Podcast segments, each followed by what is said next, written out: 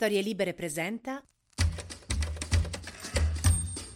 9 marzo 2023, io sono Alessandro Luna e queste sono le notizie del giorno.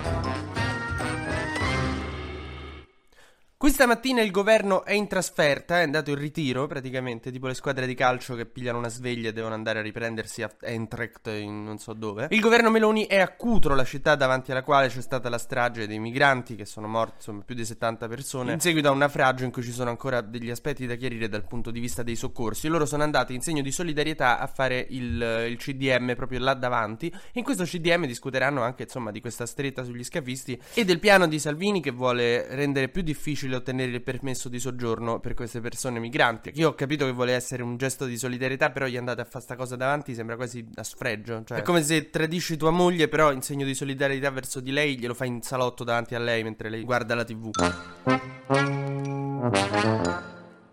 No, in realtà è un po' più complicata perché ci sono delle frizioni nel governo. Salvini vuole una stretta sui migranti, appunto, da questo punto di vista, come ho spiegato. Meloni in realtà vuole alleggerirla e per le spinte di Mantovano, che è il sottosegretario alla presidenza del Consiglio, eh, molto vicino alla Chiesa e al Vaticano e al, al Quirinale, che sta cercando un pochino di trainare il governo verso posizioni un po' più leggere sugli immigrati. E insomma, Meloni vorrebbe appunto alleggerire, cercare di uh, tenere buono Salvini. Che ormai Meloni, cioè, sta diventando, non lo so, l'altro giorno stava stava nella sala delle donne inaugurata dalla Boldrini. Oggi sta in CDM per cercare di frenare Salvini sull'immigrazione. È un attimo che si iscrive alle sardine. È un attimo che diventa ospite fissa da propaganda live da Zoro. Ma insomma, quello di cui si dovrebbe discutere in Consiglio dei Ministri è una stretta sugli scafisti, come dicevamo, una semplificazione della burocrazia per chiedere di entrare legalmente in Italia per i migranti, le espulsioni, rafforzare il meccanismo delle espulsioni per i migranti che insomma commettono reati o che a giudizio del governo non hanno diritto di stare qua e cercare di governare governare i flussi. Perché come sapete ci sono varie rotte e come le strade di Roma, che ci sono vari modi per arrivare nello stesso punto, alcune si ingolfano, altre no, magari con dei semafori, non lo so. O magari, dico magari, con dei canali legali, che secondo me è la cosa migliore.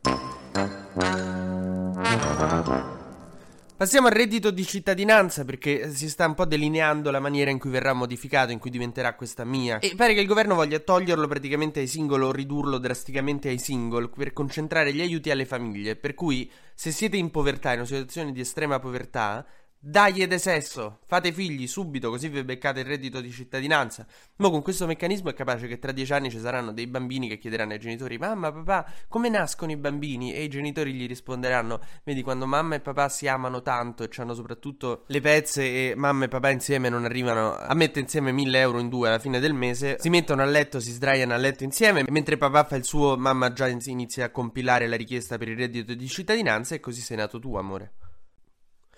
Domenica ci sarà l'assemblea del PD e insomma stiamo tutti aspettando di sapere come verrà formato questo nuovo PD a guida Schlein. Lei sta preparando un pacchetto di proposte che contiene tutte quelle robe di cui non si è parlato nell'ultimo tempo ma che ci si aspettava che un partito come il PD facesse proprie, tipo Fine Vita e Ius Soli. Di base è un pacchetto che, che riguarda i diritti, i diritti umani, i diritti sociali, i diritti civili o come li chiama Madinolfi la cultura della morte. Il terzo polo nel frattempo è in grande difficoltà, tipo quando al liceo formi una band con i tuoi compagni di classe ma non trovi il nome giusto, loro non trovano il nome giusto, si fanno varie ipotesi tipo Italia in azione o azione viva. Sono tante le proposte che vengono da tanti lati, io per esempio proporrei Bocconiani che pensano di essere di sinistra, proprio come nome del partito. BCPEDS come sigla verrebbe, un po' complicata per carità, però secondo me rende l'idea.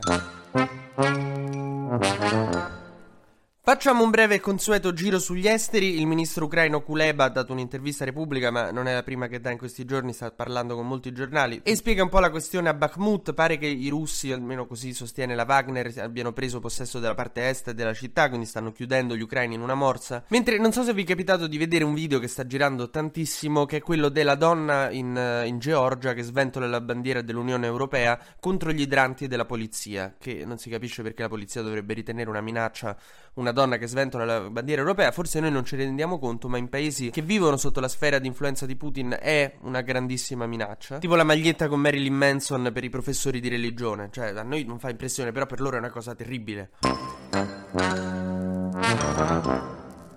E ecco, però spieghiamo questo video. Che sta succedendo? Sta succedendo che in Georgia il governo, appunto, vicino a Putin, sta facendo una legge che in realtà pare adesso aver ritirato, che eh, i manifestanti chiamano legge russa perché eh, gli ricorda molto il modus operandi di Putin. Cioè, se ci fossero i sommelier delle leggi, assaggerebbero questa legge della Georgia, farebbero Allora, limitazione alle libertà di espressione, pastoso, eh, Putin. E i manifestanti protestano perché hanno paura che queste, questa legge li porti sempre più verso la Russia, mentre in realtà loro vorrebbero, ma più che l'Unione Europea, la libertà. Poi l'Unione Europea è un simbolo della libertà di espressione, di circolazione, di diritti. E non lo so, io mi sento molto fortunato a vivere nell'Unione Europea con tutte le migliorie che possiamo fare, ma continuo a credere che sia forse uno dei posti migliori in cui potevamo nascere. E perché la libertà di parola un po' è così, è come l'opposizione per Giorgia Meloni. Ti accorgi che ti manca quando non, non ce l'hai più. TG Luna torna domani mattina, sempre tra le 12 e le 13, su storielibere.fm.